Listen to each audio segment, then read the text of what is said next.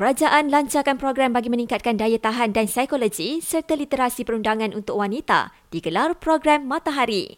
Kerajaan juga menyeru NGO memainkan peranan menyebarkan maklumat berkaitan undang-undang mengenai isu itu. Tahun lalu, lebih 500 kes keganasan rumah tangga dilaporkan menerusi talian kasih, naik berbanding kira-kira 460 kes pada 2021. SPRM sedang kenal pasti 90 individu yang didakwa terima wang tunai di Terengganu untuk undi sebuah parti politik pada PRU15 lalu. Menurut Suruhanjaya itu, pihaknya perlu sedikit masa untuk cari mereka kerana tidak semua menetap di negeri berkenaan. Dalam perkembangan lain di Terengganu, kerajaan negeri memaklumkan banjir besar Disember lalu mengakibatkan kerusakan infrastruktur bernilai lebih 20 juta ringgit.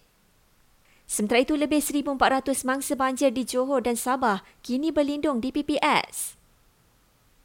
Rapid Bus dapat kerjasama daripada DBKL bagi melancarkan perjalanan bas perantara yang menyokong perkhidmatan alternatif LRT laluan Ampang. Langkah itu susulan gangguan perkhidmatan LRT laluan berkenaan selama kira-kira dua minggu ekoran kerosakan struktur landasan. Kerajaan lancar pakej perpaduan jalur lebar tetap khas untuk B40, OKU, veteran dan warga emas bagi bantu golongan itu dapat perkhidmatan tersebut pada harga lebih rendah. Dan tujuh jalan di sekitar Batu Kif Selangor akan mula ditutup hari ini hingga Rabu depan sempena perayaan Tai Pusam.